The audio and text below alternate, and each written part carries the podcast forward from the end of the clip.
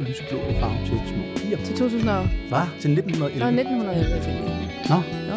Øh, modefarverne, de var omvendt af, hvad vi har dem i dag. Det var først i 1910'erne, at der var et eller andet modeblad, som øh, fik byttet om på dem.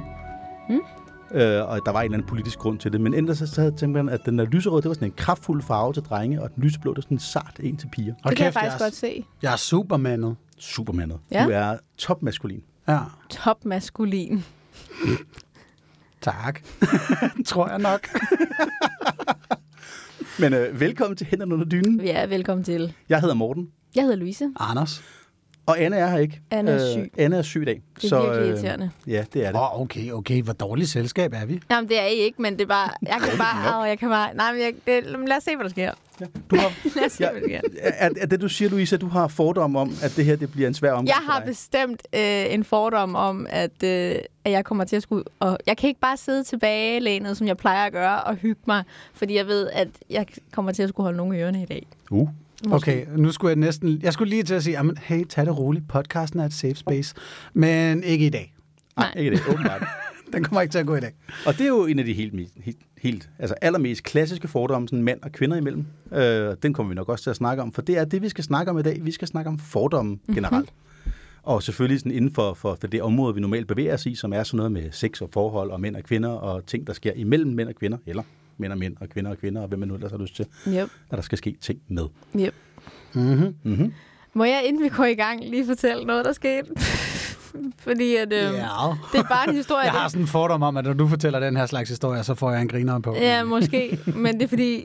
Okay, så jeg har bare opdaget noget. Jeg er jo på det sidste begyndt at øh, sådan bruge... Øh, altså, jeg, jeg bruger ikke sådan benhård self-taner, men jeg bruger en body lotion med self-taner i, for ligesom at få lidt sådan... Okay, så ikke Farve. på Rudy Giuliani-niveau. Nej, nej, Nej, godt. slet ikke. Men prøv at se min, øh, min læge her, ikke? Man kan godt se... Eller ikke læge, hvad hedder det? Ankler. Ah, Ja. ja. Man kan Ej, godt der se- har du lige sådan en Ja. ja. lige grænse. Jeg har, jeg har rigtig meget en Sidney Lee-grænse nede ved anklen, fordi der er mine sokker og sådan noget, så det bliver ret nemt. øh, så det har jeg. Men, men, men øh, ja, så min point er, at, at, at jeg bruger sådan noget selvtaner, og den kan man jo bygge lidt op og sådan noget. Og jeg er faktisk ret glad for gløden. Jeg synes egentlig, det ser ret godt ud og sådan noget. Ikke? Øhm, men jeg har opdaget, at øhm, hvis jeg er sammen med en øh, fyr, som øh, slet ikke bruger noget, og er meget bleg i det, når vi sådan ligger sammen,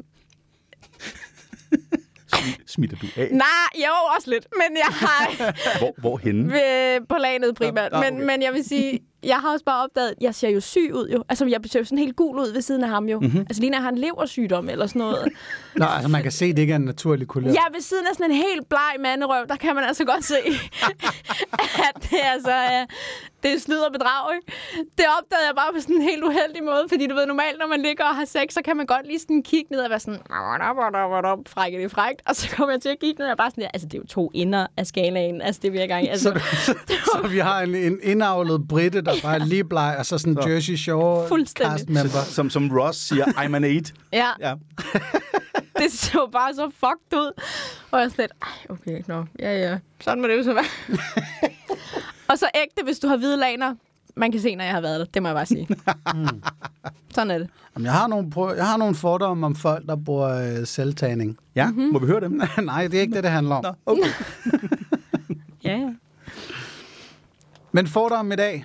Ja. Ja, Uh, vi har fået nogen fra lytterne. Vi har nogen selv. ja, ja, vi har også nogle om hinanden. Jeps. Uh, jeg har også undersøgt en smule. ja. Spørgsmålet er, hvem starter? Jeg tør ikke. Hvorfor ikke? Det tør jeg bare ikke. Fordi du er i undertal i dag. Ja. Jeg tror, du har langt flere, fordi lad mig starte med øh, en fordom om, øh, min Instagram-reach ikke er særlig god. Ja. Mm-hmm. De har fået nul spørgsmål, da jeg bad om dem, og jeg kan forestille mig, at Louise har fået en milliard million. Og det er sjovt, fordi folk har ellers fordomme om dig. Lige inden vi gik herned i studiet, var der to mennesker, der stoppede og sagde, hey, ja. jeg har lige nogle fordomme om dig. Det er lidt sjovt. Ja, det, ja. Øh, Så, så det må være en Instagram-ting. ja, de jeg. mente, at øh, ateisme var nøjagtigt ligesom tro. Jeg er jo forperson for Ateistisk Selskab. Du kan melde dig ind på Ateistisk. Ja, flot, Anders. Ufatteligt, mand. Nå, men ellers så lad mig starte, hvis det er. Yes, go. fordi det. jeg har nogle fordomme om, at Louise har nogle fordomme. Så den skal vi nok komme tilbage til. Ja, jeg er lige på vejen på dem. Det, Ja, ja, det er helt okay. Øhm, men vi startede jo, øh, eller vi, vi, startede, vi sluttede sidste afsnit, øh, efter vi havde, havde lagt på øh, og slukket mikrofonerne og sådan noget med at sidde og aftale, at vi skulle faktisk finde nogle fordomme om hinanden, vi ligesom kunne kaste efter. Øhm, og det er jo svært, fordi vi kender hinanden ret godt, øh, og, øh, og vi kan også godt lide hinanden sådan rimelig godt og sådan noget. Men jeg har alligevel gravet lidt og tænkt, øh, okay Louise, Mm-hmm. du er, så vidt jeg ved, fra flere ting, også fordi jeg har set dig ride på en kæphest. Jeg har også givet dig en kæphest julegave på et Ja. tidspunkt. Du er gammel hestepige. Det er bestemt. Jeg har en fordom om, at piger, der vælger at blive hestepiger, det kan være på grund af en eller anden en lille smule sådan undertrykt øh, be- behov for at være i kontrol over noget stort, svedigt, dyrisk, uragtigt. Mm-hmm. Er der et erotisk øh, undertrykt behov i at vælge ridning som hobby? Altså, her er det jo værd at nævne, at jeg begyndte at ride, da jeg var fem år gammel. Ja, ja, ja, ja. Så jeg tror ikke, jeg har siddet som fem år og tænkt, mit dyriske behov. Altså, det tror jeg ikke, jeg har gjort, for at være helt ærlig. Øhm, altså, det kan... Det, mm, det, Jeg vil sige så meget, Morten, at du får ikke lov til at komme på en rideskole nu. Nej, Jeg har heller, jeg har heller ikke reddet, siden jeg var 14. men jeg vil, det er sjovt. Det er sjovt. Så du har også selv et... Prøv at høre, Jeg var ridepige. Men Ja, jeg ved godt, hvorfor jeg var ridepige. ja, ja, true. Jeg var ridepige, fordi det var mig og 22 piger. Ja. Jeg skulle også sige, var det på grund af de andre ridepiger? Der var, der var mig og 22, og så var der Tobias. Men Tobias han var ikke rigtig en trussel som sådan, øh, for, øh, for, for, for hvad jeg havde af meget, meget lille, lille game over for de der piger. Nej. Det var primært rigtig hyggeligt, så synes jeg jo også, at heste var meget søde. Altså, jeg tror ikke, for at være ærlig, altså, jeg tror godt, der kunne være noget om det. Mm. Jeg tror ikke, det var derfor, jeg red. Også fordi, at, det var, at jeg var så ja, ung, da det var, jeg fandt øh, på den sjove ting. Men, øh, men jeg kan huske, da jeg blev ældre og sådan noget. Altså, der er jo mange, der siger det der med, ah, men når man rider på en hest, det er sådan, øh, bevægelsen er så seksuel og sådan noget der. Det vil sige, det er den ikke, fordi man bevæ- mm. det, er, det, er, det er igen en fordom. Fordi man, man bevæger sig med hesten på en anden måde, end, øh, end, end hvad den mm. fordom lyder på. Ja. Men jeg har indimellem ting sådan... Der er ikke noget at sige til, at der er den der fordom omkring, at ridepiger er gode i sengen, eller gode til at ride, eller hvad man siger. Fordi du sidder jo altså, og følger med en rytme, og du lærer, ligesom du har nogle fucking gode lårbasser, fordi du Voldsomt sidder, altså, du, du er virkelig i god form, især i sådan, altså, du, og du har god kontrol over din krop og sådan noget. Så, så, så der er noget i hvert fald om den fordom, tror jeg. Men, øh, men, men altså, jeg, jeg tror ikke, jeg begyndte på indie som femårig, fordi jeg havde et undertrykt seksuelt behov. Det må jeg bare sige. Det tror jeg altså ikke. Men igen, det er, det er faktisk også en ting, jeg, jeg tror, vi kommer tilbage til senere. Øh, det er jo ikke sikkert, at øh, ting opstår af samme årsag, som de udvikles. Jamen, jeg skulle Nej, også til at sige, har vi ikke fat i en høne og ægget her? Jo. Om øh, det kunne være, at ridepiger udvikler sig til, at de gerne vil sidde på andre store svedige ting. Jeg tror i hvert fald, der er mange ridepiger, der har daddy issues. Lad mig sige det sådan. Det tror jeg faktisk, der er. Mm? Fordi, Okay. Jamen, det tror jeg faktisk, der er. Fordi at det forhold, du får til en hest, er jo meget sådan en... Altså, der, er- nå, men der er jo noget, der er jo en redderrolle. Lad os være ærlige. Mm. Der, der er jo en redderrolle. Mm. Altså, du, du går ind og passer et dyr, som der kræver altså, fucking meget. Ja. Øh, og det tager så meget af din tid, og du skal øh, vise, at der er noget Omsorg, respekt, der er noget ansvar, omsorg, og alle de her ting. Og så... Og det kan være mommy issues. Altså, du ved, men i hvert fald et kompleks der. Mm. Jeg skal lige Øh, forstå, hvordan det passer sammen. At, at passe dyret har noget at gøre med dit forhold til Jeg, kunne, forældrene. nej, jeg, vil, ja, jeg kunne Man godt er blevet se... lidt underpasset selv. Fordi man kan sige, når man er det ikke det samme som at have en hund? Nej, ikke helt. Det er det ikke, for der er meget mere arbejde i en hest, og en hund er ikke, altså det er jo et kæledyr, kan det være. Mm. Det er en hest ikke helt på samme måde. Jeg kan godt se, altså når du er sammen med hesten, så er du på. Ja, du, er, du, er, du har ansvaret. Altså, du er den voksne, så at sige. Ikke? Mm. Så jeg tror helt klart, at det, der er noget i... Ikke, at det er en grundregel. Der er garanteret også rigtig mange hestepiger, der, der har bare super meget opbakning hjemmefra. Men jeg tror også på, også fordi jeg har kendt mange hestepiger, der er også noget nogle gange med, med nogle... Sådan, der er en grund til, at det tiltaler en. Det der at tage så meget ansvar. Bruge så meget tid på noget. Og, og vise... Altså, når du rider på hesten, så er det jo et samspil, men du viser jo hesten vejen. Okay. Altså, der er jo altid, der, det er jo et hierarki også. Jo. Du skal jo vise hesten, at du er den, der bestemmer. Øhm, så ja, det, der kunne godt være noget der, vil jeg sige. Okay, mm-hmm. så tager jeg en nu, fordi det passer ind. Øh, piger med daddy issues knaller bedre. Mm, jeg, med modifikationer. Jeg, jeg, jeg, jeg understøtter lige fordommen. Mm. Øh, det med øh, comedy, helte, Frankie Boyle, øh, Doug Stanhope, andre har jokes om det. Grunden til, at jokes nogle gange virker, det er sgu nok, fordi de resonerer hos publikum. Så Må jeg, kunne jeg, jeg må, ja, må jeg, og jeg har en... Piger med daddy issues knaller bedre, fordi de er wired til fra barnsben at være over i den andens behov. Mm. Så det vil sige, de har ikke nødvendigvis en bedre seksuel oplevelse, men de er ikke i det her seksuelle øh, spil, fordi at det her skal være nice for mig. De er fordi, hvordan viser jeg dig, at jeg er fucking nice? Fordi det er derigennem, at deres værdi ligger. Præcis. Man kan, altså, jeg tror, piger, der har daddy issues, er muligvis mere seksuelt tilgængelige for en vis type mænd, som eventuelt kunne være sådan nogle halvgamle grise som mig og Anders, Ja. som, Wow, okay. som forstår og bekræfter dem på en måde, som de leder efter. Men hele måden, det udspiller sig på, er også, og det ved jeg som en pige, der selv har daddy issues, og selv har, altså især i mine yngre år, jeg tænker meget over det nu, at sex skal være sjovt for mig, men det mm. gjorde jeg ikke, da jeg var yngre. Og der var det meget noget med, hvordan kunne man gøre det bedst for ham. yes, godt. Fordi jeg føler lige behov for en nuancering. Ja, den giver totalt god mening, at man bliver- man bliver mere pleaser, mere opmærksom på den andens behov, og det passer rigtig fint sammen med en gammel narcissist eller lignende. Mm. Smider jeg lige en fordom om mig selv på bordet, hvis det var. øhm, så ja, og, men det er jo ikke 100p, det er ikke absolut, når vi siger det her med, at så bliver hun udstyret som pleaser, kan jo stadig sagtens få masser ud af den seksuelle relation. Hun er bare mere opmærksom, mindre egoistisk Ja, jeg vil af sige, den opvækst, At er. hvis, ja, altså hvis man er af den opvækst, så har man i hvert fald en større opgave i øh, forhåbentlig at, at, at opdage det, men også at, og så ikke at afvende sig med det, men i hvert fald at få sit eget behov ind også, mm. tror jeg. Og, øh, og, og det er i hvert fald noget, jeg selv har tænkt meget over. Men hvis man ikke er bevidst om det, så kan man leve et langt liv på at gøre sex sjovt for andre. Det tror jeg, du har ret i. Det kan være, at det her det er et godt tidspunkt at smide ind, at vi snakker om fordomme. Fordomme er tit ret sort-hvide. Fordomme er tit udtrykt i absolutter. Og når vi snakker om dem i absolutter her, så er vi selvfølgelig godt klar over, og det håber jeg også, at, at rigtig mange af vores lyttere er, at der er selvfølgelig tale om sliding scales, der er tale om, øh, så kan man sige, mere eller mindre, og, og, og, og tage ting med grænsalt og Hvis vi kommer til at lyde lidt spidse, så er det fordi, det, vi smider fordomme på bordet. Vi smider fordomme på bordet, derfor taler vi om ting sat lidt på spidsen. Men Ja. ja. der er selvfølgelig tale om, her er det, jo, det er jo ikke sådan, at enten har du daddy issues, og så er du sådan, eller også Ah, har du nej, ikke. Og det er heller ikke sådan, at alle ridepiger har daddy nej, issues. præcis. Men der kan være nogle tendenser til, Ingen det, hvis man har garantier og så videre, herfra. Så, så, så, så, så læg lige et, øh, vi antager, at nogen og så videre i højere eller mindre grad, den følger ligesom med med alle de fordomme, vi smider på bordet her. Ja. Jeg tror egentlig, det flugter også meget godt med de jokes, som jeg har hørt på området. Altså, Mm. Doug Stanhope har bare en meget simpel en omkring. Så sidder man der som 40-årig mand på en bar og keder sig lidt med en eller anden pige, indtil hun siger, Nå, men jeg har aldrig haft et godt forhold til min far. Oh, really? Mhm. Mm-hmm. uh, og det passer jo egentlig fint nok med, Nå, men jeg er også bare en gammel gris, og derfor så passer det mig godt, at her er en pige med et dårligt forhold til sin far, fordi der kommer noget pleaser ud af det. Um, så det er et eller andet sted vel en- en fordom med noget hold i.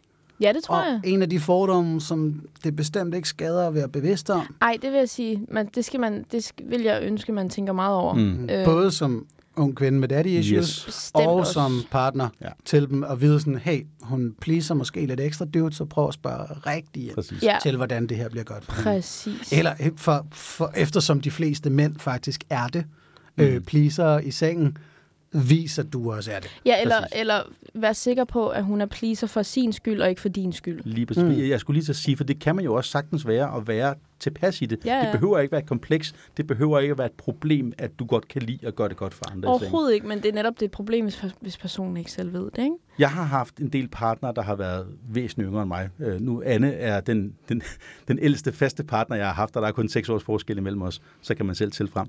øhm, og, og de partner, jeg har haft, har vedkendt sig ret blankt, at, at det har været spændende, at jeg har været ældre, fordi de også nok har en eller anden form for daddy issues. Mm. I, I et af tilfældene ovenikøbet noget granddaddy issue eller noget. Hvad, for, hvad fanden er det? Nå, Nej, en, der var opdraget af en morfar. okay. Yes. Øhm, og igen, hvis man er bevidst om det. Ja. Man kan lege med det. Man kan ovenikøbe, hvis man synes, det er sjovt sådan noget med, med aldersforskelle og have det med sin dynamik, så kan man spil, bringe det i spil. Men ellers bare netop være opmærksom på, at det er fint, at du gerne vil gøre det godt for mig, men Ja, have lige dig selv med i det. Øh, og så længe folk de husker det, så, så tror jeg ikke, det behøver at være et problem. nej. Altså, det var også det der med, fordi at, at det, der kan ske, er jo, at, at øhm, sex handler ikke længere om nydelse. Sex bliver en måde at måle sig selv på, Ja, ikke? Og sin, sin værdi. Ja, lige præcis. Det bliver en Øh, currency, Præcis. og det skal det helst ikke være. Nej, lige præcis. Og det der med, at at øhm, der er også nogen, jeg kunne faktisk godt forestille mig, at der er nogen, der vil sidde og sige, Nå, men jeg nyder da sex på trods af, og jeg får da orgasmer og sådan noget der. Jamen, hvem får du orgasmer for? Er det for dig selv, mm. eller er det fordi, han ville synes, det var mega frækt, hvis du fik en orgasme, eller han fik dig til at komme, eller whatever. Altså virkelig se indad på den der, og være, være ærlig. Det kan være så svært, men være ærlig, Det er en og svær øvelse. arbejde dig fremad, fordi så bliver det bare meget sjovere.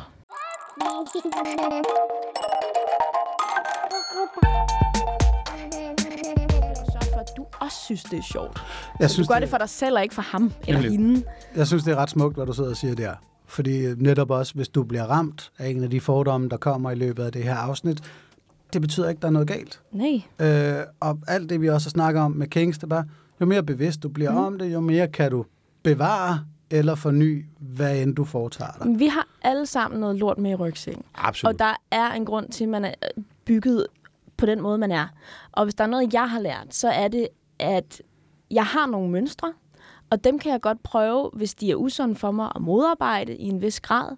Og en imellem, fordi jeg er bevidst om mine mønstre, kan jeg også bare stå og sige, lige nu, der har jeg bare lyst til, slash brug for, at give efter. Så længe jeg ved, at det er det, jeg gør. Fordi at hvis jeg har bevidstheden med, så er det ikke længere noget, jeg gør for dig, så er det noget, jeg gør for mig. Jeg giver Præcis. efter for mit mønster, fordi det er det, jeg har brug for lige nu. Jeg har ikke lige brug for at stå imod lige nu. Og så når man har gjort det, så skal man ligesom sige, alright, og måske bliver man også mindet om, hvorfor det ikke er så godt for mig, det føles ikke så rart bagefter, eller hvad end det måtte være. Og så kan man arbejde videre på, hvorfor. Og det er igen, bevidsthed is fucking key. Det gør hele forskellen. Ja. Og apropos både bevidsthed øh, og fordomme, og som vi sagde lige før, hvis du bliver ramt og sådan noget, det her det er måske også et godt sted lige at smide en anden generel ting omkring fordomme. Der er ikke noget galt med fordomme som sådan, fordi det er sådan noget, vi er lidt hardwired til som mennesker. Det er vi nødt til. Vores hjerne er ikke i stand til at opfange hele virkeligheden omkring os. Der er for meget information. Derfor så er vi som mennesker bygget til, at vi ligesom chunker virkeligheden, sætter dem sammen i nogle prædefinerede klodser, vi ligesom har nogle erfaringer med, og så tager vi den derfra. Mm. Det, der er vigtigt, er bare at vide, at det er sådan, det er. Så man kan sige, at det er meget naturligt, at ens første reaktion, når man ser et eller andet, er, hov, det er nok noget underligt noget, eller det er nok mm. på den her den her måde. Fint nok, man skal bare vide, det er ikke altid sådan, virkeligheden hænger sammen. Man skal lige være reflekteret omkring det. Præcis. Så hvis vi sidder og er lidt sure over nogle fordomme her i løbet af dagen, så lad være med at føle dig ramt af, at du har haft den fordom. Hvis du ikke reagerer uhensigtsmæssigt på den, så er der overhovedet ikke noget galt i det. Altså, jeg, jeg ved, jeg, jeg, jeg, jeg har dagligt bliver jeg ramt af sådan strøtanker i retning Ja, af alle mulige fordomme. 100. Men der er også Øhm, der er forskel på, Men vi reagerer ikke på dem, fordi så står, er der lige, man tænker, nej, virkeligheden er faktisk ikke sådan. Det var bare der er for, forskel på indskydelser og Nemlig. så på overbevisninger. det. Yes, helt sikkert. Altså. Og på handlinger. Og på, især på handlinger, ikke også? Og så vil jeg også lige, for lige at være lidt spids, tillade mig at sige, hvis vi sidder og nævner en fordom, og du tænker, åh, oh, nå, nå, nå, nå, nå.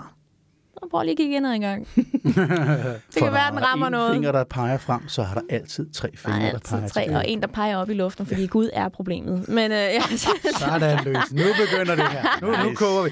Så er det din Nice. tur, Brinkstern. øh, okay. Øh, Siger den netop, mens du tager vand. Jeg har Ja. en fordom om, at jeg har skød timing. Ja. øh, ja. Øh, altså sådan en, jeg selv har. Du vælger Eller en, du har fået ind. Altså, jeg kan ikke lade være med at tænke på, fordi nu har vi snakket rigtig meget, Anders, og det har vi også, Anja og Morten, men den handler om Anders, den her. Mm-hmm. Og den er, jeg, jeg, øh, jeg har en fordom om, at du tror, du er mere øh, øh, ekstrem seksuelt, end hvad du egentlig er. Hmm. Giver det mening, formuleringen? Så det du, jeg, Ja. jeg, jeg, jeg prøver lige at reformulere, for Ja, jeg er tak. sikker på, at jeg har forstået Tak. den. Du tror, at Anders er mere vanilje, end han selv går og tror. Ja. Eller hvad- nej, ikke vanilje, men i hvert fald mere basic. Altså sådan, ja. nej, men du ved, nogle af de ting, vi har snakket om, og, og også nogle gange, når vi har siddet mm. alle sammen og snakket mm. efter off, øh, hvad hedder det, cam, eller hvad man siger, Ja. off mic, at, øh, at jeg sådan tror, at du selv er sådan lidt, ah, men det kan godt blive sådan lidt voldsomt, og det er noget med en bjørn, og blop, blop, blop, blop, blop. Og så, jeg, jeg, Ah. tror, jeg tror egentlig, at du er øhm, meget som mange, altså meget normalen, det jeg prøver på at Du sige. er tættere på medianen, Ja, end, ikke, end du selv ikke, forestiller ikke dig. vanilje, men, men, men at du ikke er sådan mere ekstrem end så mange andre. Mm. Forstår du? Mm. Ja. Ja, fuldstændig. Altså, Ja. så meget rom og så mange rosiner er der heller ikke i den kugle is. Nej, præcis. Præcis. Øh, Så tror- meget smag er der slet ikke i. De kugler. Nej. Og det er ikke engang nogen særlig god vanilje. Nej, okay. Altså, øhm, ja. Ja. Øh, jeg tror, jeg er, bedre, jeg er bedre til at snakke om, analysere og hmm. plapper om, hvor vildt det kunne være, Ja, end rent faktisk at bore ind i det. det tror jeg også. Øhm, jeg tror, den er god nok. Ja. Og men, men, men, øh, jeg tror måske også, det kan handle om udbuddet, mulighederne, Og i forhold til, hvor, hvor, hvorvidt det kan gå for sig. hvorvidt det kan lade sig gøre. Ja. Mm-hmm. Okay, øh, så du, Øh, du fordi- mangler simpelthen folk at udleve nogle af de ting, du snakker om med. ja, altså du ved, hvis, hvis, Så man kan jo lige slide i hans DM, hvis, at, Hvis man har et godt hvis der er nogen, der synes, det Nej, er meld dig ud af folkekirken, hvis du har det på den måde. Hvis du er fedt, så send penge. Øh, altså, hvis jeg var blevet rockstjerne, eller øh, et eller andet, øh, tog på verdenstur som komiker eller sådan noget, mm. så havde der nok været flere muligheder. Så var jeg, havde jeg nok haft flere baner coke op i mig, mens der var all kinds of things i min hotel suite. Mm. Altså, jeg tror, der er nogle praktiske omstændigheder, der gør, at jeg leger mere med tanken, end rent faktisk leger med mennesker. Mm. Øh, dog skal jeg ikke kunne sige det, fordi nu kan det så risikere, at der er en eller anden, der skriver, hey, vi har en syg fest på lørdag, så kan jeg overhovedet ikke indfri forventningerne. Mm. Øhm, så den er god nok, Ja, øhm, men jeg ved ikke hvorfor. Jeg tror godt, jeg ved, hvorfor. Oh. Fordi, ja, hvis, og det ved jeg ikke, om er rigtigt. Nu er det bare mig, ikke? Uh. Det er en fordom. Det er nemlig en fordom.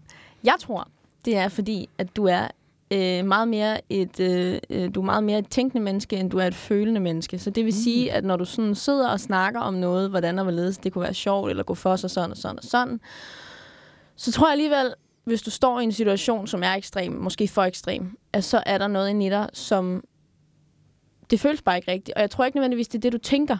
Fordi at du, ikke, du agerer ikke ud efter følelser, du agerer efter, ud efter logik. Så jeg tror ikke nødvendigvis, at det du ved. Men så tror jeg, du kunne finde på en logisk undskyldning for, hvorfor det ikke skulle ske. Åh, oh, det er stærkt det her, Louise. Jeg kan lide det. Mm-hmm. Men det er ikke et afsnit, hvor vi psykoanalyserer Anders. Nej, nej, nu Det kom er vi bare ind i den. Det er generaliserende fordomme, vi leder efter. Det er ikke for at bruge det som et skjold. Nej, nej. Nu kommer vi bare ind i den. Okay, men nej, jeg kan godt lide den. Øh, altså, der er Du behøver heller generelt- ikke svare på den. Der er jo generelt den, ikke engang fordom, det er, fordi de siger det selv, polyamorøse snakker mere, end de knaller. Mm. Mm.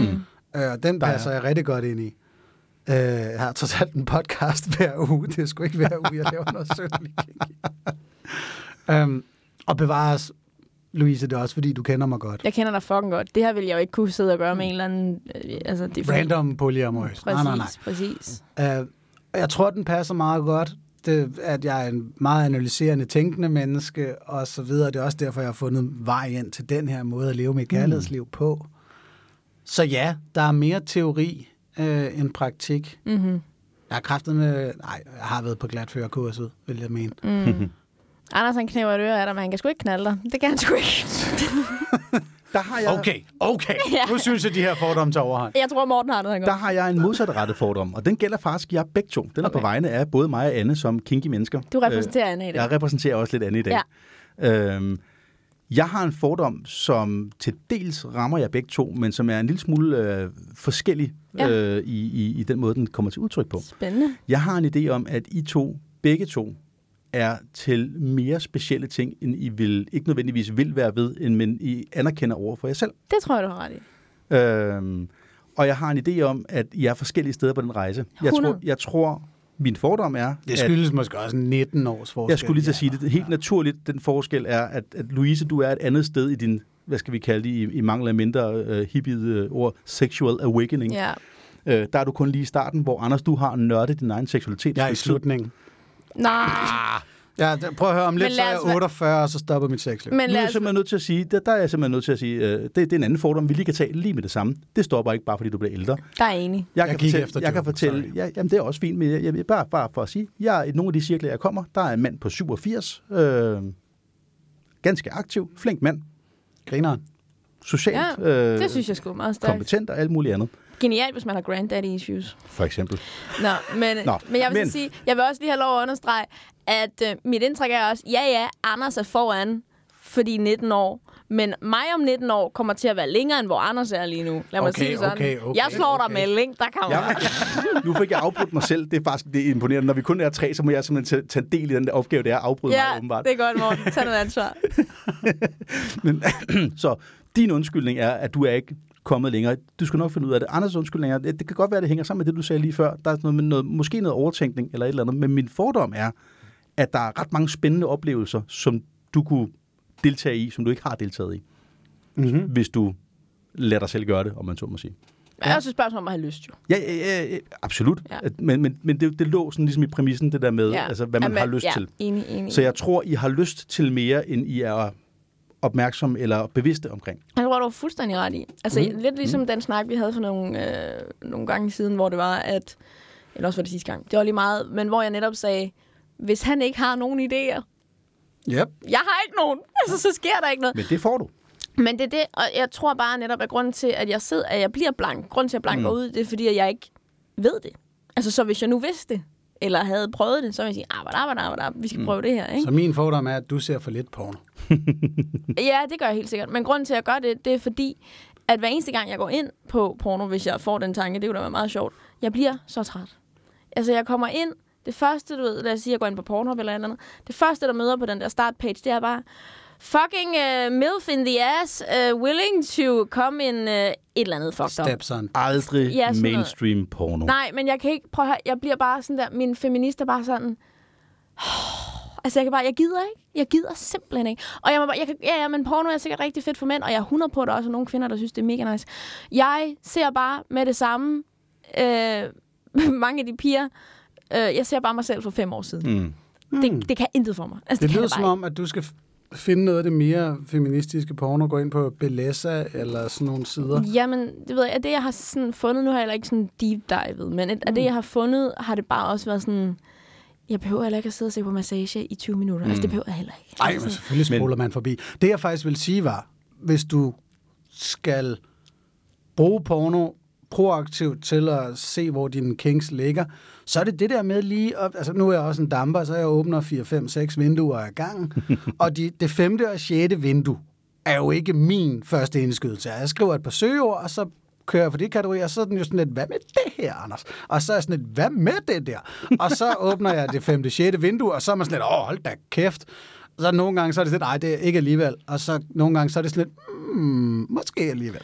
Ja. Så det er den måde, man også udvider sin horisont. Det er i hvert fald Jamen, Blandt andre men, ting, ja, der bliver men udvidet. porno er svært for mig, fordi jeg tænder ikke på noget, der er forceret. Jeg tænder på det ægte. Og for mig er porno enormt forceret, uanset om det så er amateur, så eller skal om du det er... ind på Belessa eller nogle af de Ja. andre sider, fordi det er jo det nyeste, der er sket i industrien, det er, at nogen bare siger, godt, øh, mænd kan ikke finde ud af det her, det her det er kvindeligt instrueret, kvindeligt produceret, kvindeligt osv. osv. Der er stadig mænd, mm. men kvinder bestemmer tempoet, og det giver bare en helt anden stemning.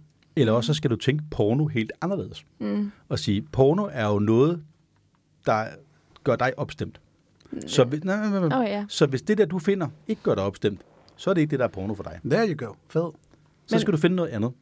Det kunne være erotisk litteratur. Det kunne være øh, kunst. Det kunne være alt muligt. Altså, ting, hvis, du, hvis du prøver at starte med din fantasi og finde ud af, hvor er det inde i mit hoved, at ting bliver spændende.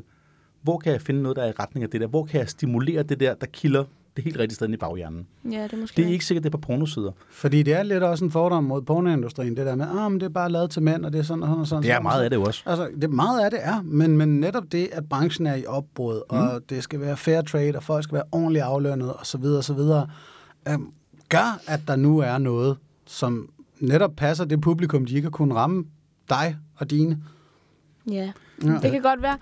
Altså, øhm, Det kan være, at jeg skal spamme dig med links fra, yeah. når jeg tænker, den her, det er lige det, Bringsteren kunne Jeg tænder heller ikke på særlig meget mainstream porno. Jeg gider simpelthen ikke glo på folk, der boller, og slet ikke, hvis det ser ud som om, at de er dårligt øh, instrueret på nej, polsk. altså, nej, nej. Øh, eller alle mulige andre sprog. Det er sådan set underordnet. Men... Så det, Lille jeg, fornavn. ja, jeg har, siden jeg var ganske ung og begyndte at kigge på øh, frække ting på nettet, øh, følt mig en lille smule udenfor, fordi det, jeg tændte på, ikke var folk, der stak ting ind i hinanden. Ja, Øh, og derfor er jeg begyndt... Øh, jeg startede ud i nicherne. Øh, jeg kan godt lide tegninger, jeg kan godt lide kunst, jeg kan godt lide billeder, jeg kan godt lide altså, ting, som er, er sprunget ud af folks fantasier. Øh, der findes en fantastisk hjemmeside, synes jeg, der hedder deviantart.com, hvor folk de kan lægge deres egne kunstværker op. Hmm. Jeg ved ikke, om du kan forestille dig, fordi du er, det er internettet, at rigtig meget af det, de lægger op, det er, det, det er erotisk kunst. Mm. Øh, men der er vi altså ude i, hvad der er inde i folks tossede hjerner. Øh, og nogle af de ting er slet ikke mig, øh, fordi det er ikke de samme hjerner. Men nogle af de ting rammer rigtig meget nogle af de samme, samme ting, som, som, som jeg synes er spændende. Så hvis jeg går ind på den hjemmeside og søger på nogle af de ord, som jeg synes er spændende, Så kommer der en hel masse frem, hvor jeg meget er, er irrelevant, men noget af det rammer. Altså også bare det, som jeg synes, uh, det var, det var spændende. Ja. Og så er det, man netop, som Anders siger, kan, okay, så kan du associere ud fra det og sige, det her, det havde det, som jeg synes var spændende, og så havde det også det her. Hvad kan det? Ja, det er måske egentlig federe, hvis jeg selv associerer videre mm. på den. Det kan egentlig godt være, faktisk. Jamen, det kan være. Godt det vil jeg tage til, ja, det vil jeg tage til, mm. til overvejelse. Vi må have flere fordomme på bordet.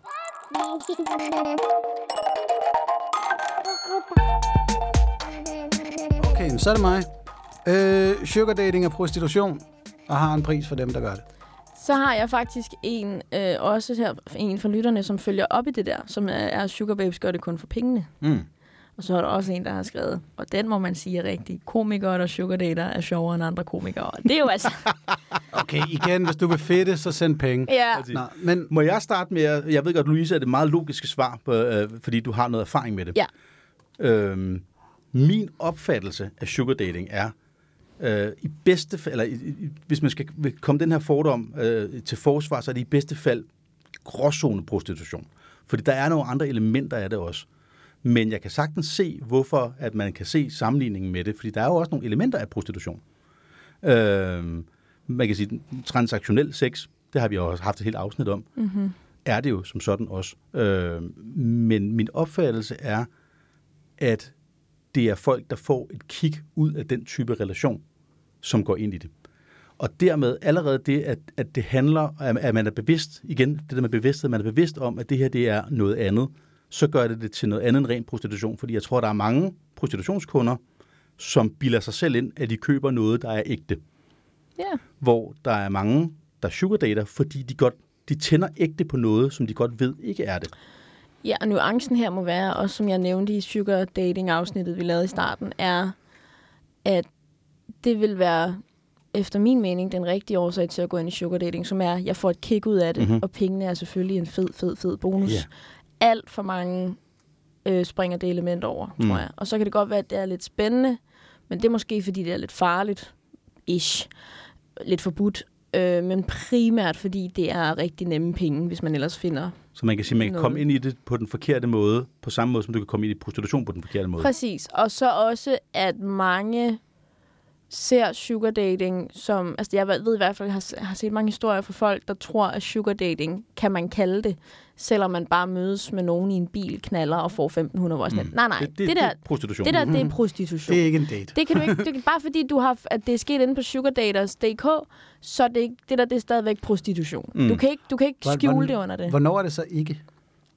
Det er jo, når der er, synes jeg, et menneskeligt møde, skal vi kalde det noget. Hmm. Så, øh, altså, det er jo netop, når det handler om relationen imellem mennesker. Så når der er mere end sex. Præcis. Jeg, jeg vil jo netop sige, at det er, når du betaler for samvær. Mm. Mm. Øh, og så er sex jo som oftest altså også et resultat af det samvær. Men jeg vil aldrig have sex med nogen, som, som jeg ikke har lyst til at have sex med. Så lad mig prøve den anden side af den her mm. fordomsmedalje. Ah, det er en dårlig metafor. Jeg tror, sugar dating, når vi ser, hvor populært det er ved at blive, kan blive en måde for især mænd med penge til oprigtigt at møde smukke kvinder. At den funktion, vi har set øh, natteliv have, hvor at, øh, som min ven, der var bankmand i London, sagde, jo mere jeg giver for at komme ind på et sted, jo pænere er kvinderne. At alt det bullshit, det springer vi over, hvis du bare går på sugardaters.dk, så ved du, at han har penge, og han ved, reklame. at du er lækker. Det er ikke reklame. Det er virkelig ikke No sponsor. Altså, medmindre du synes, at den her kynisme er bare lige dig. Men Ej, det, jeg det er faktisk sige- lidt det, jeg tror, at den kynisme er på vej til at vinde ind, og at der vil komme flere holdbare forhold ud af holdbar, holdbar er så meget sagt. Mm. Øhm, men jeg vil sige, at forhold, der holder. er også så meget sagt. Okay, det var Øh, jeg tænkte men- bare, så siger man ikke noget om holdbarhed. Nej, men jeg vil så også lige sige, at bare lige hurtigt, i forhold til sugardaters.dk, det er en lorteside. Øhm, det er så, hvad det er. Øhm, Så er reklamen fandme overstået. ja, igen. præcis. Det var ikke meget spons, vi fik ud af Det det. var nemlig ikke meget spons. Øhm, men altså, jeg har set historier, hvor at, at folk, der har været i en sugar dating relation, er blevet, øh, er blevet øh, kærester. Og ting er, det var jeg jo også selv ved at blive, troede jeg. Men når jeg kigger rigtig meget på, altså problemet med sådan en slags forhold er jo, at det er bundet op omkring noget andet. Altså, det er... Jeg siger ikke, at, at det ikke kan ske. Altså, jeg siger ikke, at det ikke kan udvikle sig til kærlighed. Jeg siger ikke, at, at Pretty det, Woman drømmen kan ske. den kan ske, men, men det er fandme også nemt at bilde sig ind, hvis det er det, man gerne vil have, der sker. I mm. virkeligheden, så er det bare fucking belejligt. Du har fundet et menneske, du ikke hader, Mm. som du faktisk måske kan sidde og hygge dig rigtig meget med. Rigtig meget med. Og det er klart, at du kan det, fordi det er nemt. Der er penge. Du kan, hvad du vil. Du skal ikke sørge for noget. Det er super belejligt. Jeg vil gå så langt som at sige, det er super belejligt. Og hvis du er et menneske, som er tiltalt, altså du, hvem fuck er ikke tiltalt af penge, men også det der med tænder på penge, tænder på magt, Mm.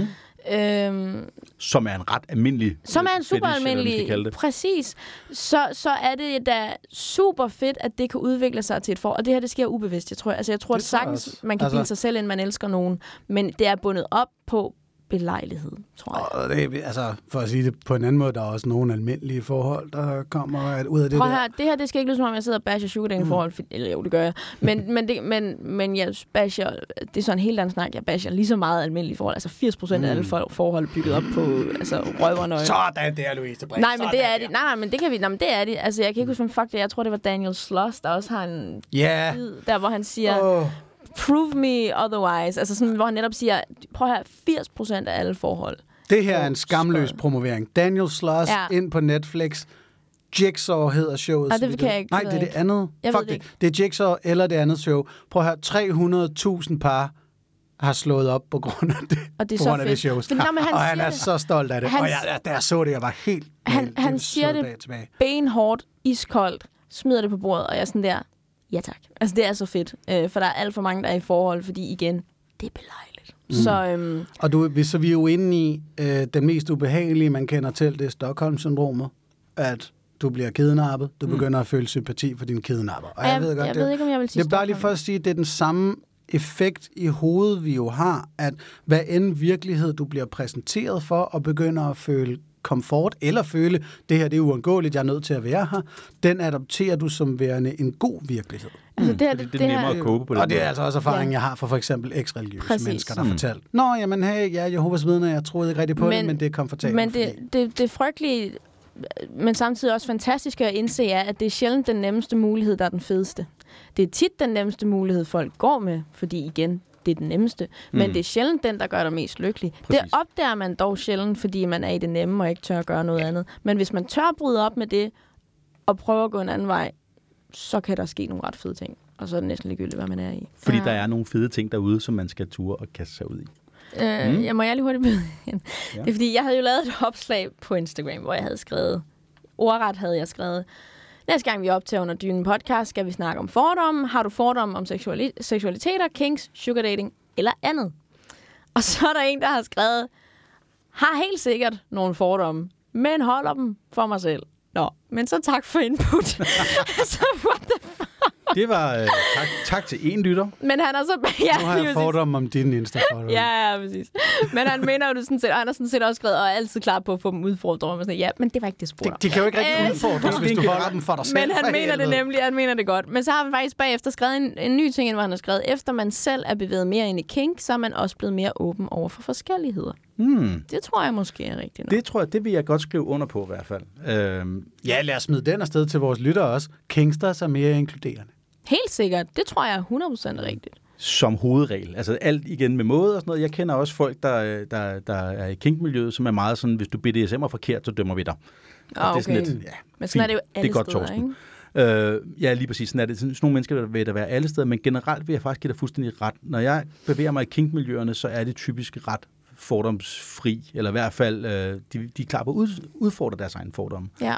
Og jeg tror, det kommer rigtig meget det der med, når man er nødt til at nørde sin egen lyster, sin egen seksualitet, sit eget ståsted, så kommer man altså ikke udenom, at der er bare rigtig mange måder at se verden på. Og når man så samtidig, mens man gør det, oplever, okay, ham der, han gør det tydeligvis anderledes, end jeg gør. Hende der, hun ser, oh, wow, det er noget helt nyt, det der. Ja. Øh, så, så, så bliver det meget svært at holde fast i, at man kun kan gøre tingene på en måde. Det er det, og jeg tror også øhm, lidt, ligesom det vi snakkede om lige før med, at mig og Anders måske øh, er lidt mere tilbageholdende, og dig Anne er lidt mere out there. Mm. Jeg tror helt klart også, at der er noget med, at hvis man, hvis man går fra at, at sige sådan her er tingene, til lige pludselig at få sådan en, en øh, at man opdager noget måske. Man sådan, fuck, jeg synes, det var mega nice, det her. Det havde jeg fandme ikke lige troet. Og får den der sådan oplevelse af, at wow, pff, så tror jeg også, at derfra så, så ændrer ens mindset sig til, at når man netop møder noget nyt seksuelt, så i stedet for måske at være sådan, uh, det ved jeg ikke lige, så tror jeg mere, at man er nysgerrig og sådan lidt, kan vide, hvad det kan. Mm-hmm. Og så prøver man det af, og så hvis det kan noget fedt, hvis det ikke så er det også fedt, men så gør vi bare ikke det igen. Hvor at når man ikke har haft en oplevelse, eller måske ikke er vant til at blive udsat for ting, som er så lad os sige specielle eller ekstreme, at så er man hurtigere til at kigge på noget og bare vurdere, nej, det er okay, det behøver jeg ikke. Ja, mm. og det der, man ser øh, ret mange i, i, i de sexpositive miljøer, i kinkmiljøerne og sådan noget, være på den mere progressive del af, mm. af, af det ideologiske spektrum, kan man sige. Fordi det er meget svært at holde fast i en ekstrem konservativ tankegang, øh, samtidig med, at man opdager, at der er alle de her forskellige måder. Ja. Ikke at sige, at du ikke kan stemme konservativt, det er noget lidt andet. Mm. Det behøver du ikke at have altså, en fuldstændig fastlåst tankegang for at gøre. Det kan man gøre mange årsager. Øh, men, men man oplever ikke, jeg møder i hvert fald meget, meget få mennesker, der hvor jeg kommer i de miljøer, som jeg vil være politisk sådan på den helt anden fløj af. Ja. Ja. Mm. Det, det tror jeg også er helt rigtigt. Den fordom vil jeg godt tage med, at der er sgu nok lidt mere venstreorienterede folk. Ja, ja, ja eller... Åh, oh, men det, det, det er der. Undskyld, ja, men bare lige for at smide kæphesten ja, ja. ind i billedet. Der er flere kristne på den anden fløj, for fuck's sake, ja. og deres Gud har regler for, hvad, hvad de men, må. Men, Jamen, sige, jeg tror ikke nødvendigvis, at det er på grund af Gud. Jeg tror også bare, at det er fordi, at ens hvis vi skal være fuldstændig generaliserende, ens selvbillede, jo hmm. mere højorienteret du er, er anderledes, og du er meget mere, du, jeg tror, man er meget mere opmærksom på jeg tror, man har en større stopklods. Ja. Altså, fordi jeg tror, man sætter ting mere i kasser. Nu kommer min politiske fordom lige øh, ind her en gang. Jo længere ud du er på den traditionelle højrefløj, øh, jo mere sort-hvid ser du verden. Det jo mere binært ser du verden. Jo mere rigtig og forkert dig, mig, sådan, os de andre. Og det er den, som jeg mener, der er svært at opretholde, når du lige pludselig ser, at verden er ikke sort-hvid, den er mm. i rigtig, rigtig mange farver. Præcis. Mm. Og det har lige været Pride, hvor er det smukt. Hey! Jeg har, øh, jeg, nu, det er fordi, jeg, jeg, har, jeg har fundet lytterfordommene frem nu. Fedt. Øhm, der er en, der har skrevet, og det var lidt, lidt ligesom det, du sagde her tidligere, Morten, men jeg synes lidt, det er også noget andet. Der er en, der har skrevet, folk, der ikke har en sær, specifik eller mærkelig kink, er også kedelige i sengen. Altså som om, at hvis man ikke har en eller anden mm. sær kink, så er man lidt den, den vil jeg godt udfordre. Ja. Fordi, det... fordi du kan sagtens, øh, igen for eksempel, bare være rigtig, rigtig uerfaren. Ja. Og det gør dig bestemt ikke kedelig. Nej. Øh, jeg øh, kommunikerer med en, som er ekstremt tilbageholdende. Øh, ja. i, fordi vedkommende har nogle traumer og nogle ting i bagagen og sådan noget der, og er ikke særlig langt i sin seksuel udvikling. Øh, så det er, det, det er sådan de helt små baby steps, vi snakker om. Altså, jeg har leget med øh, hende et par gange. Vi er ikke kommet til at tage noget tøj af mm. overhovedet. Og hun blev ved med at være meget nervøs, for jeg synes, det er enormt kedeligt at lege med hende. Mm. Og det synes jeg slet ikke. Jeg synes, det er super spændende fordi, netop fordi det er så uskyldigt, og fordi det er sådan, der, der, man kan bare mærke, hvor meget potentiel energi, der ligger i det her. Og du har spurgt den helt rigtige til det, fordi du synes, det bare det at kommunikere om, det er en kæmpe fest. Præcis. Lige præcis. Øh, og man kan sige, det, det mest mærkelige, ja, det er helt rigtigt. Det mest ja. mærkelige, hun er til, det er også noget med sådan noget, lidt opdragelse, og nogen, der siger, så så, unge dame, ja. og sådan noget. Og det, man sige, det er jo ikke fordi, at det er 100% vanilje, men det er sådan ret tæt på at være det mainstream vil jeg våge at påstå. Det er jo ikke... Altså, altså, I beholder tøjet på. Det lyder fandme ikke særlig vanilje i min. det lyder helt ekstremt. Så det er også bare for at sige, der kan være mange grunde til, at man ikke lige øh, render rundt øh, med en påspændingsdildo i panden.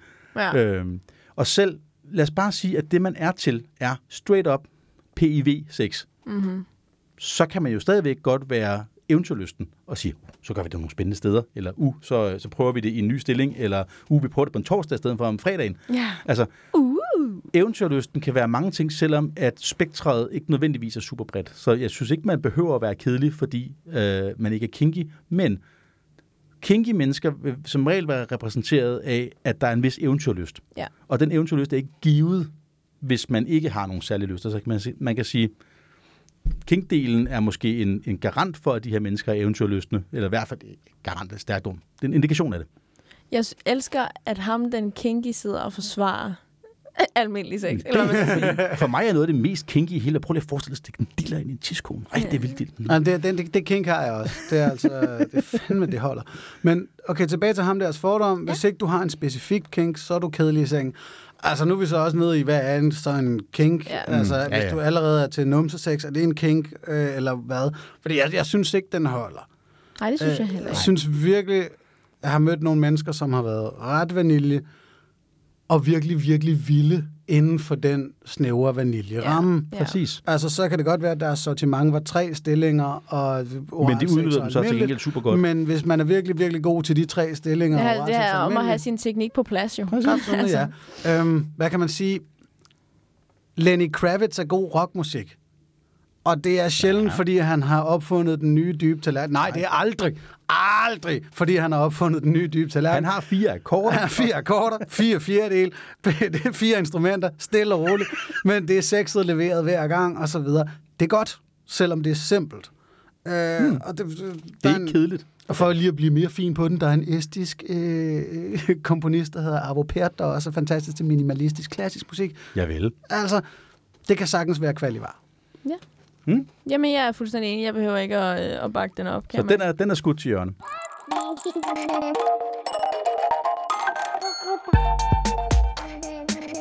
Så det er din tur, Morten. Yes. Jamen, jeg tænker, vi kan jo tage nogle af de øh, helt klassiske fordomme, som mm-hmm. jeg tror, alle mennesker støder på, også måske uden at vide det. Sådan noget som for eksempel, mænd har meget mere lyst til sex end kvinder. Jeg har også en her, hvor der står, kvinder har næsten aldrig lyst til sex. det er, nær, ja, nærmest det samme. Og der må jeg bare sige som kvinde, det er forkert. Der må jeg også bare sige som mand, det er forkert. Det er straight up. Jeg tror, vi lever i en kultur, hvor mænd har nemmere ved at udleve deres seksualitet, uden at blive udskammet stadigvæk. Men, og det kan gøre, at kvinder måske af natur er mere tilbageholdende. Men at kvinder har mindre lyst til sex end mænd, not so much. Jeg har en anden forklaringsmodel. Altså ikke fordi jeg tror, den der den er sådan set også rigtig, men jeg tror, der er øh, rigtig mange, der glemmer at se på forskellen imellem lyst til sex og overskud til sex. Ah ja. Øh, for der tror jeg, at det er lidt ligesom med orgasme, at der er et kæmpe gap i, hvornår man har overskud til at have det der sex. Man kan måske godt have lyst til det, men bare ikke lige magte det lige i dag. Og der, øh, hvis vi ser sådan helt traditionelt, så tror jeg, at der er rigtig mange kvinder, der bliver der har en, en større del af den mentale workload i et parforhold, for eksempel, end, end mænd har. Ja. Hvor det kan godt være, at, øh, at, at, de laver lige meget, at de tager lige meget opvask, men det, sådan, det læser jeg lige en undersøgelse af her for nyligt. Øh, kvinder har typisk en meget større del af ansvaret for, at ting bliver gjort. Så det er dem, der sådan mentalt skal gå og holde styr på. Bliver der nu hentet det der barn? Bliver der taget den der opvask? Hvem Yep. kører nyt flyverdragt? Øh, hvem bestiller ferie til Kreta? Og sådan noget. Jo. Øhm, og igen, det er jo sådan helt generaliserende. Det kan lige så godt også være en mand, men der er rigtig mange kvinder, der har det sådan, og det kunne sagtens have noget at gøre med, at hvis du skal bruge mental energi på det, så kan det godt være, at du egentlig er relativt liderlig, men du magter ikke lige at spænde dig op i stilethæle til, at nu skal vi ud og have sexetime. Præcis. Altså det er sådan lidt, og der må jeg bare sige, og nu er jeg ikke engang til et forhold, men det er så frustrerende som kvinde at kunne mærke sådan, jeg er den eneste, der tænker over tingene. Hmm. Og, og, og, nej, men, og det er fucking irriterende. Og det kommer også som en, der har to øh, øh, mandlige roomies. Altså sådan, det er lidt den samme, som er, at når man, hvis jeg ikke køber toiletpapir, så er der bare ikke noget toiletpapir. Jeg kan, godt bede, jeg, jeg kan godt bede dig om at købe toiletpapir, og så kan jeg være heldig, at du husker det. Mm-hmm. Men du tænker ikke du selv ikke over, ja. at der ikke er noget toiletpapir, før du sidder og har skidt, og der ikke er mere. Altså, der er det du bare ret fedt, hvis man lige tjekker op. Åh, oh, der er en tilbage i rulle. Vi går lige ned og køber noget mere toiletpapir. Mm. Så ja, 100 procent det der morgen. Jeg hører jer, men jeg er uenig. Uenig? Ja, nu kører bus. Okay. Øh, over homobaren, øh, bøssebaren Amigo på Vesterbro, Ja, ja.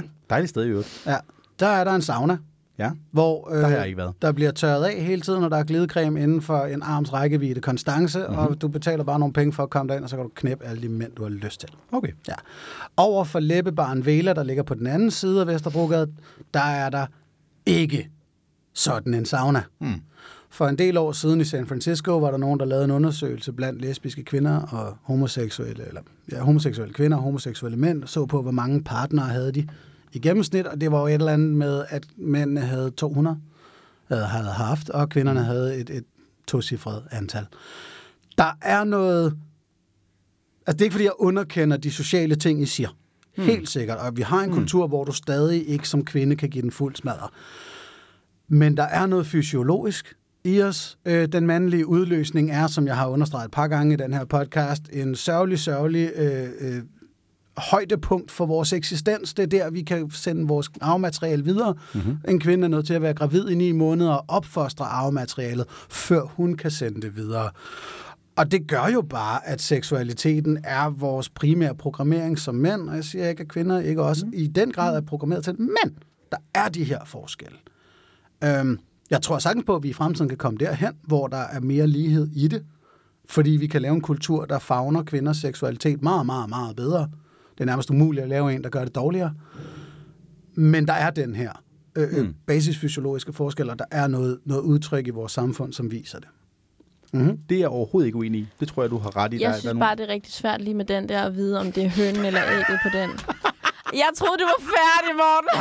Ej, Efter fire år! Efter fire år, og mens jeg var i gang med at sige det femte, det er, Ej, helt, det er helt typisk der, hvor jeg er færdig med at snakke. Hvis man kender mig, så vil man vide, at jeg siger fire og et halvt år.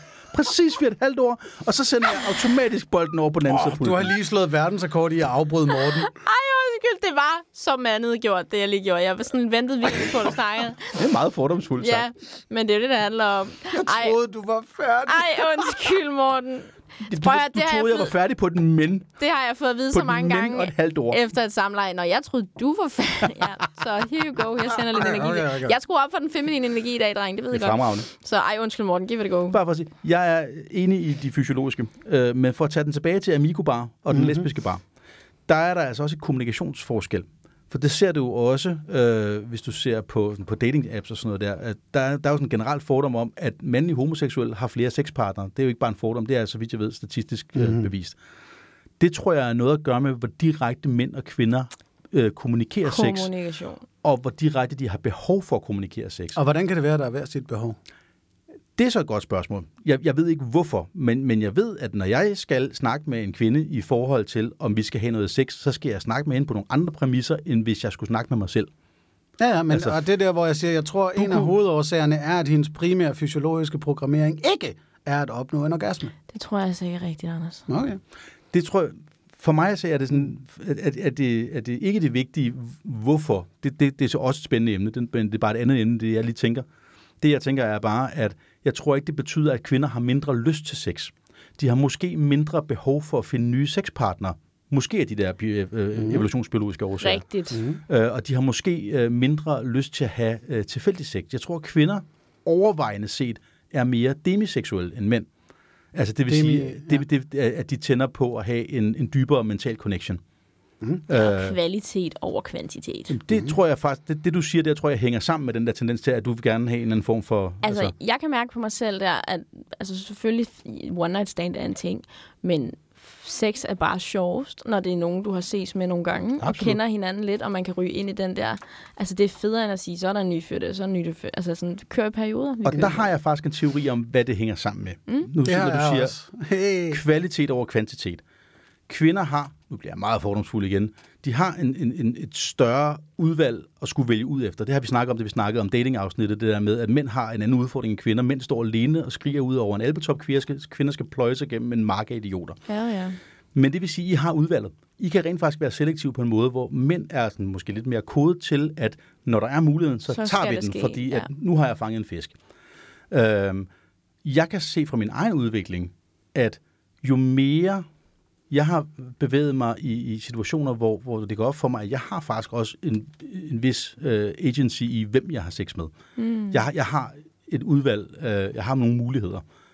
Så bliver jeg også mere selektiv. Ikke med, ikke med, så vil jeg kun have de pæneste, eller det, der er mest spændende, eller noget som helst, men, men mere med det der med, så bliver det sgu mindre interessant med folk, jeg ikke har snakket med.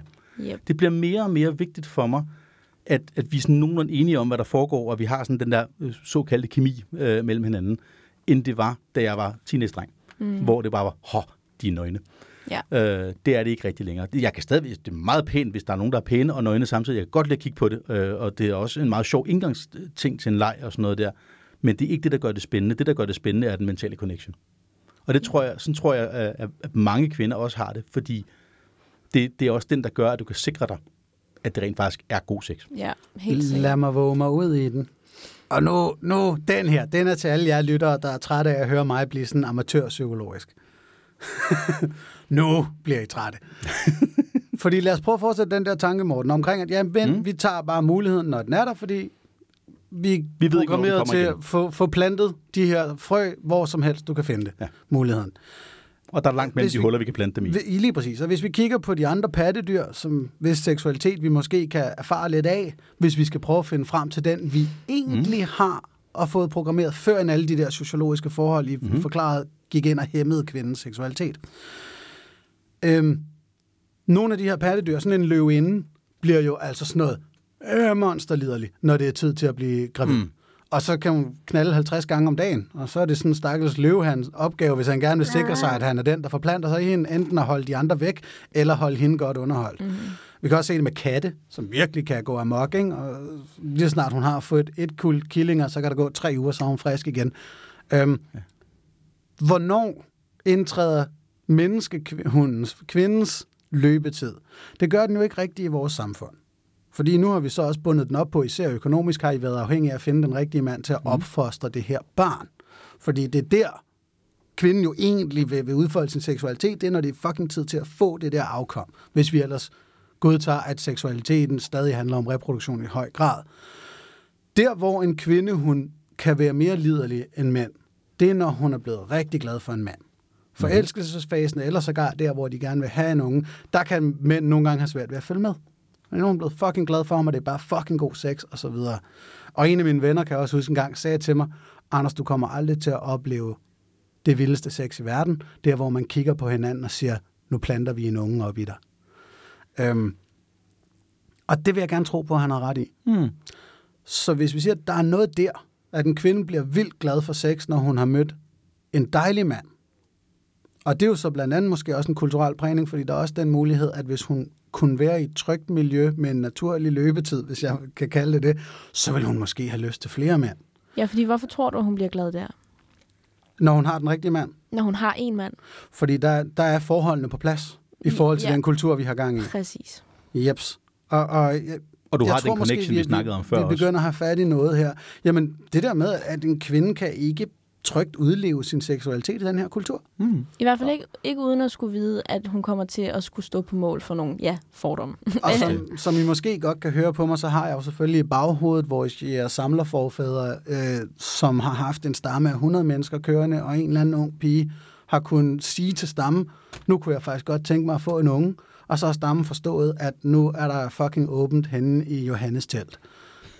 Øh, Nå, men hey, hvor, Altså, det var et dejligt billede. No shaming, fordi Nej, nej. Johanne er i løbetid, og Ja. ja. hun vil gerne have en stærk unge, og jo flere af os, der kommer op i hende, jo stærkere bliver unge. Øh, Og vi kan som samfund øh, alle sammen tage os af den der unge bagefter. vil der fordi- være lige hvis det præcis. eventuelt er sådan, man tænker. Ikke? Hun har trygt kunnet udleve sin goddamn løbetid. Det kan du ikke i et øh, religiøst stadig præget samfund, hvor økonomien er bundet op på, at du skal være i et parforhold, helst med en mand, til han tjener mere end dig. Check. Ja, fuck patriarkatet.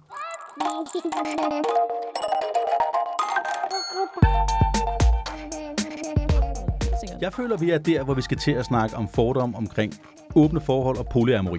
Hey, ja. Jeg tænker, den ligger lige op til her. ja. Den, øh, den tror jeg, vi har... Dem, dem, dem er der mange af. Øh, nu er jeg, du, du er øh, erklæret poly. Øh, Anne og jeg, vi er ikke poly, men vi lever i åbent forhold. Øh, og øh, vi støder ret tit på den fordom, i hvert fald om åbne forhold, der hedder, er det ikke bare en undskyldning for at være utro og knalde alt muligt? Mm. Kort svar, nej. Øh, utroskab, det er, når man øh, gør noget, øh, som man øh, har aftalt med sin partner ikke at gøre. Mm. Hvis man har aftalt at gøre det, så er det ikke utroskab. Øh, og, øh, Mm. Og, og det er da en måde at knalde alle mulige på. Ja, ja, lige præcis. Ja, Ja, ja, det er en ja. måde, måde ikke at begrænse hinanden på øh, i det, hvis man nu synes, det var spændende. Er det ikke bare, fordi du gerne vil knalde alle mulige? Jo, Jo, there you go. og er det problematisk? Ikke nødvendigvis. Mm. Kræver det en masse arbejde? Det gør det. Yes. Altså, jeg, jeg har selvfølgelig også kigget på det, og der er en fordom, eller mu- muligvis en sandhed, som øh, Lone Frank, som er en videnskabsjournalist, der normalvis studerer sine ting ret grundigt, før hun skriver noget ned. Skrev en bog om kærlighed for nogle år siden, hvor hun så nævnte, at folk i åbne forhold eller polyamorøse er ofte øh, narcissister, der finder sammen med ængstlige. Mm. Lige på det her tidspunkt, der var jeg sammen med en kvinde, der var diagnostiseret ængstelig evasiv, så vi grinte også lidt af det. Fordi jo, øh, pleaser finder sammen med folk, der vil have bekræftelse, øhm, og så gør de det til en relation, i stedet for bare en, en, en usund knaldeforhold eller lignende. Øhm, og samtidig er der også det, at i rigtig mange polymiljøer, der anerkender man også neurodivergensen. Mm-hmm. At, at det, det er gerne nogen, der tænker lidt mere ud af boksen, fordi de lever lidt anderledes. Så den er der noget om. Lige præcis. Og Der- man kan sige, det er jo, det er jo en måde, øh, du, kan- du kan sagtens være uheldig, at du ender i en relation af de forkerte årsager, netop fordi der er den mulighed. Mm. Så du kan godt have nogen, der er øh, ængstlige eller et eller andet, som så bare lader sig føre med af det. Og du kan godt have narcissister, som bare udnytter den her mulighed for øh, Yes. og have magt over for mange mennesker. Og, og der vil jeg også sige, du og Anne og Morten har talt om toksiske doms, og at Mhm. mm-hmm. man skal prøve at holde øje med, at der er noget. Jeg har også bemærket i polymiljøet, man ligesom kan se, åh, oh, det derovre ser ikke sundt ud, mm-hmm. hvorimod Hanne og Paul og Iben og Preben, det ser mere Sundere sundt ud. ud. Ja. Øhm, fordi der er noget forskning på området, som ligesom har gået ind og set, jamen er de her forhold, de polyamorøse forhold, mere eller mindre sunde end de konventionelle? Og det meste peger vist imod en lille fordel til polyfolket. Mest af alt, fordi de taler mere. så tilbage mm. til den der fordom om, at vi snakker mere, end vi knaller. Det betyder så også bare, at der sker færre ting, der ikke er blevet talt om. Og noget af det værste, der kan ske i et forhold, det er noget, man ikke har talt om.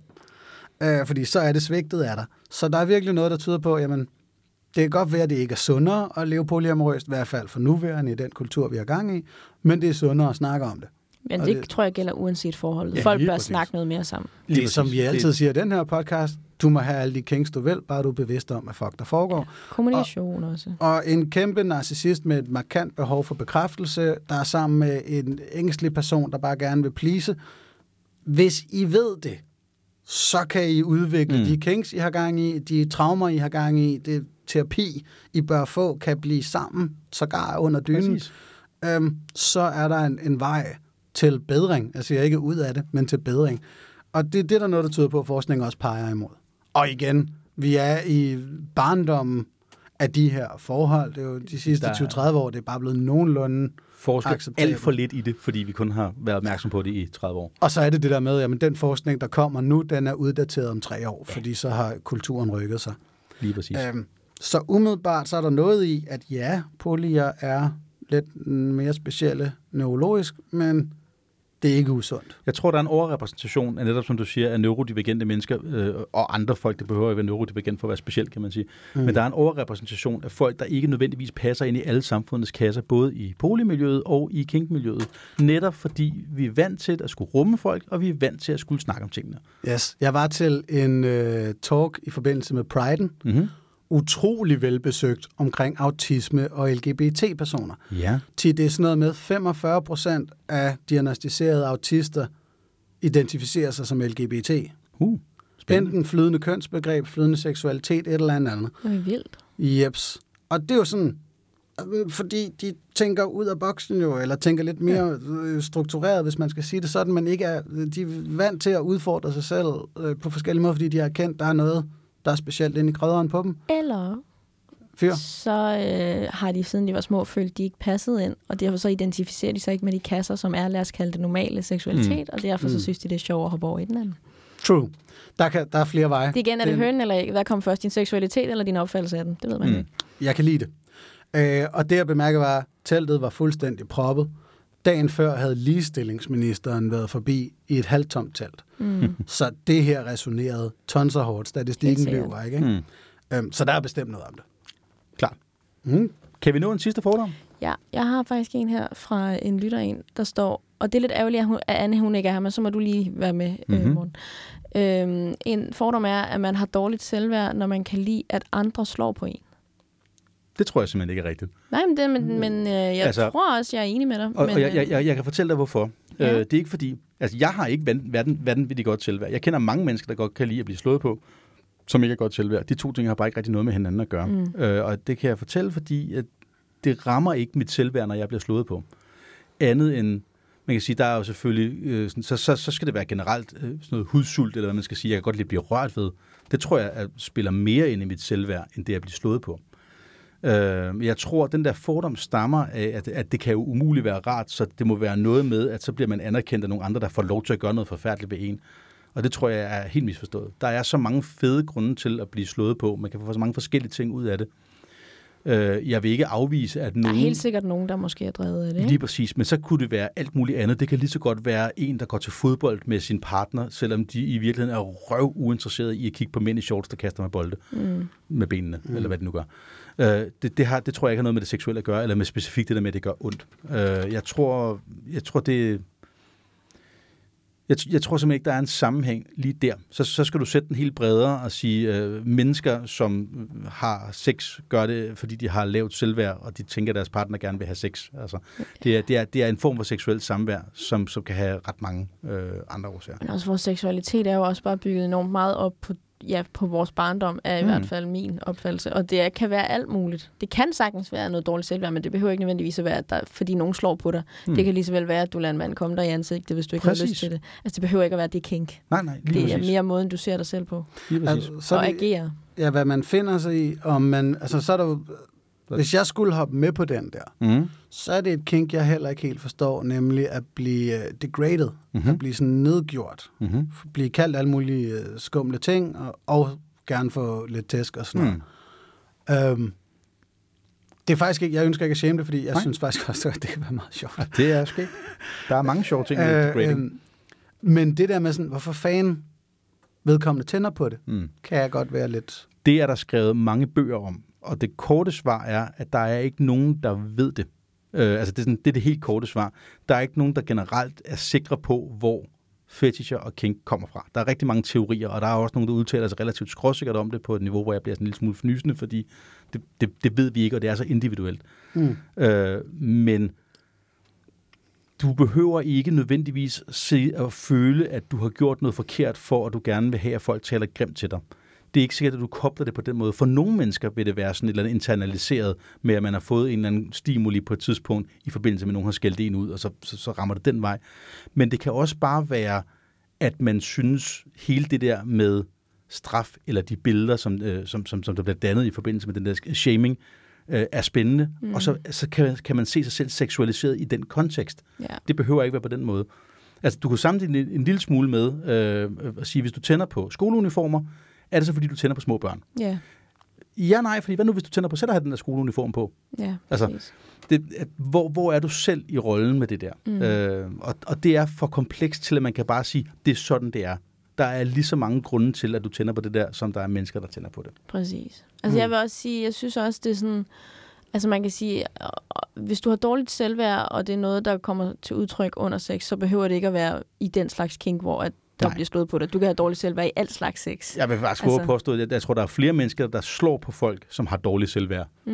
Oh. Men det er så fordi, så er vi ude over, at det er en seksuel tilfredsstillelse, og bare folk, der er frustrerede og ikke rigtig ved, hvor de skal gøre deres egen Toxic følelser og sådan noget. Ja, for eksempel, ja. Okay. Ja. Øh, Og, og, og det her skulle jeg også lige til at sige, måske at noget af det, der er sjovt ved det, er jo også bare, at sådan taler vi ikke til hinanden normalt. Præcis. Det er rigtig meget noget med magtdynamikker og en måde. Altså, det er jo en anden Ting, måde at slå. Præcis. Mm. Det er en anden måde i gåsøjne at slå på, at du kan gøre det verbalt. Du tilføjer nogle blows, du ikke gør normalt. Jeg slår Ja. ikke på folk ude i virkeligheden. Jeg kalder dem heller ikke øh, små uartige noget som helst, fordi det, det gør vi ikke ved hinanden. Mm. Soveværelset, lidt en anden sag. ja. Mm. Ja. Alright. Altså, jeg tror ikke, vi nåede alle, men vi nåede mange. Langt. Ej, jeg det tror, er- vi, kan, altså- vi, kan, vi kan lave et helt afsnit mere om det her, hvis Det vi har her er til det. skide hyggeligt. Ja, det er det. Det er vildt sjovt. Og jeg, Jeg vil tror- også, lad os lige hurtigt sige tusind tak til lytterne, der Ja. har sendt Ja. øh, rigtig gode bud ind. Og send gerne og send, flere. Ja, og send fordi- lidt til Anders næste gang. Ja.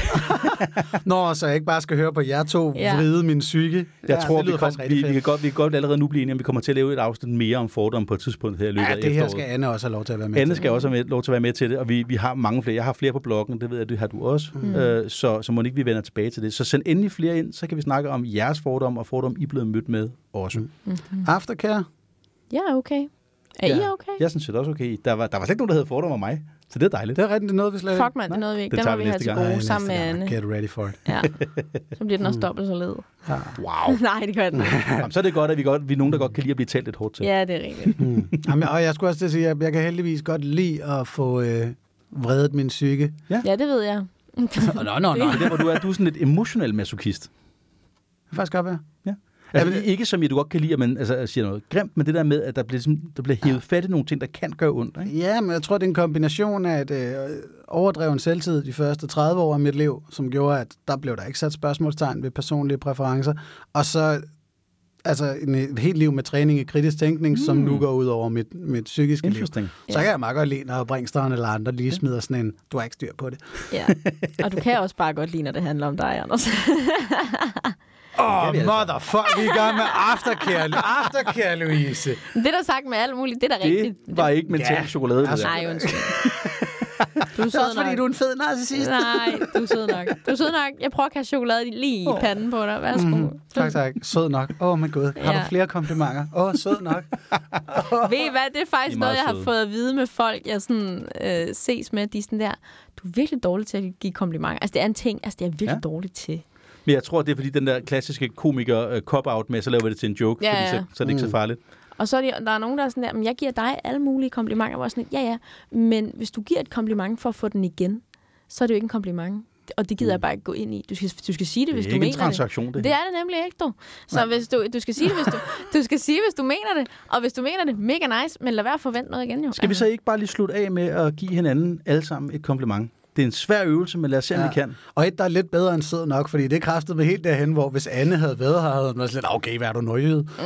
Anders, jeg er super vild med, hvordan du kan tage noget, som kan være en svær situation, og vende det til, hey, det her det er faktisk skide spændende, og du får ovenikøbet som bonus ud af det. Måske har du lært noget nyt om dig selv. Det er meget vildt lavet. Jeg har en lang metafor om et skihop, jeg må kede jer med en anden gang. Hvad? Apropos det der. Nå. øh, ja. Øhm, Tak. Ja. Ja. Så okay, så lad os starte med os. Jeg synes også, at, øh, at det er rart at høre på trods af, hvor forstokket du kan være på nogle ting. At du faktisk... Ah, prøv nu at høre, hvad jeg siger. Var, ah, var jeg færdig? Var jeg færdig?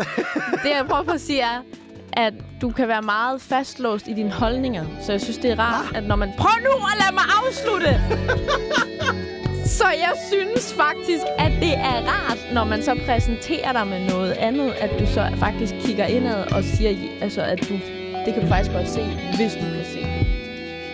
Tak. Eller en form for- Ja, lidt. Nej, men det synes, det er rigtig flot, at du prøver, du. Ja, tak. Ja.